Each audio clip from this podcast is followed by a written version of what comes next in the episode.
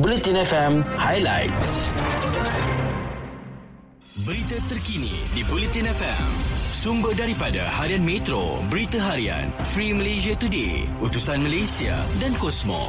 Kementerian Perumahan dan Kerajaan Tempatan KPKT sedang berusaha ke arah menubuhkan Majlis Ekonomi Kitaran bagi mengurangkan pembuangan sisa pepejal di tapak pelupusan. Timbalan Menterinya Datuk Seri Dr. Ismail Abdul Muttalib berkata, majlis itu akan meneliti teknologi yang sesuai dan mencari jalan untuk menyelesaikan masalah sisa pepejal terbabit. Katanya ini kerana sisa berkenaan memberi kesan bukan sahaja terhadap aspek kesihatan tetapi juga kelestarian dan keharmonian hidup serta keselamatan rakyat.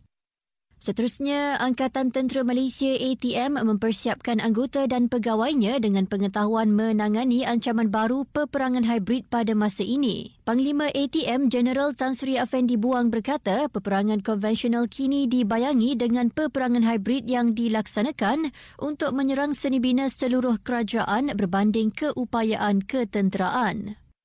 Sementara itu, Kementerian Kesihatan KKM sedang menggariskan beberapa perkara dalam usaha memberi penempatan kepada pegawai perubatan kontrak di fasilitinya. Timbalan Menteri Kesihatan Datuk Dr. Nur Azmi Ghazali berkata, usaha itu termasuk mewujudkan jawatan kuasa khas untuk membincangkan pindaan undang-undang berhubung akta perubatan, akta pergigian dan akta farmasi selain mengadakan perbincangan dengan Jabatan Perkhidmatan Awam JPA mengenai akta pencen lain.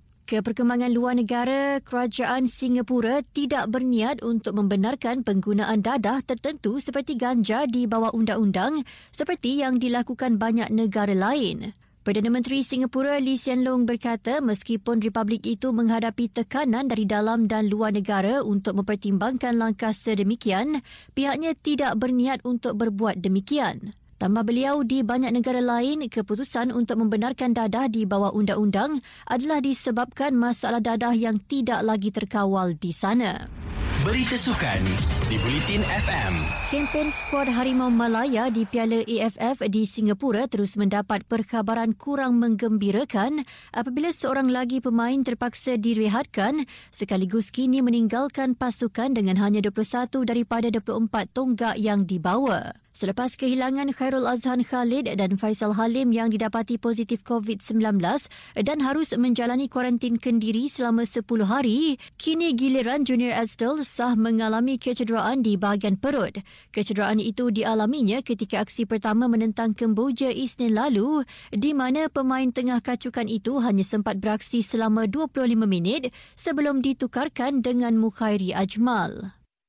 Seterusnya, pemain beregu campuran profesional negara Goh Liu Ying masih lagi merahsiakan perancangan masa depan selepas memutuskan untuk berpisah dengan pasangannya Chan Peng Soon. Selepas Peng Soon memutuskan kembali bersama Persatuan Badminton Malaysia BAM, Liu Ying mahu berehat seketika sebelum memutuskan perancangan seterusnya. Sekian berita terkini, stream dan dengarkan Hot FM dan Bulletin FM di aplikasi Audio Plus, muat turun atau update aplikasi Audio Plus anda sekarang. Ikuti berita-berita terkini di Bulletin FM.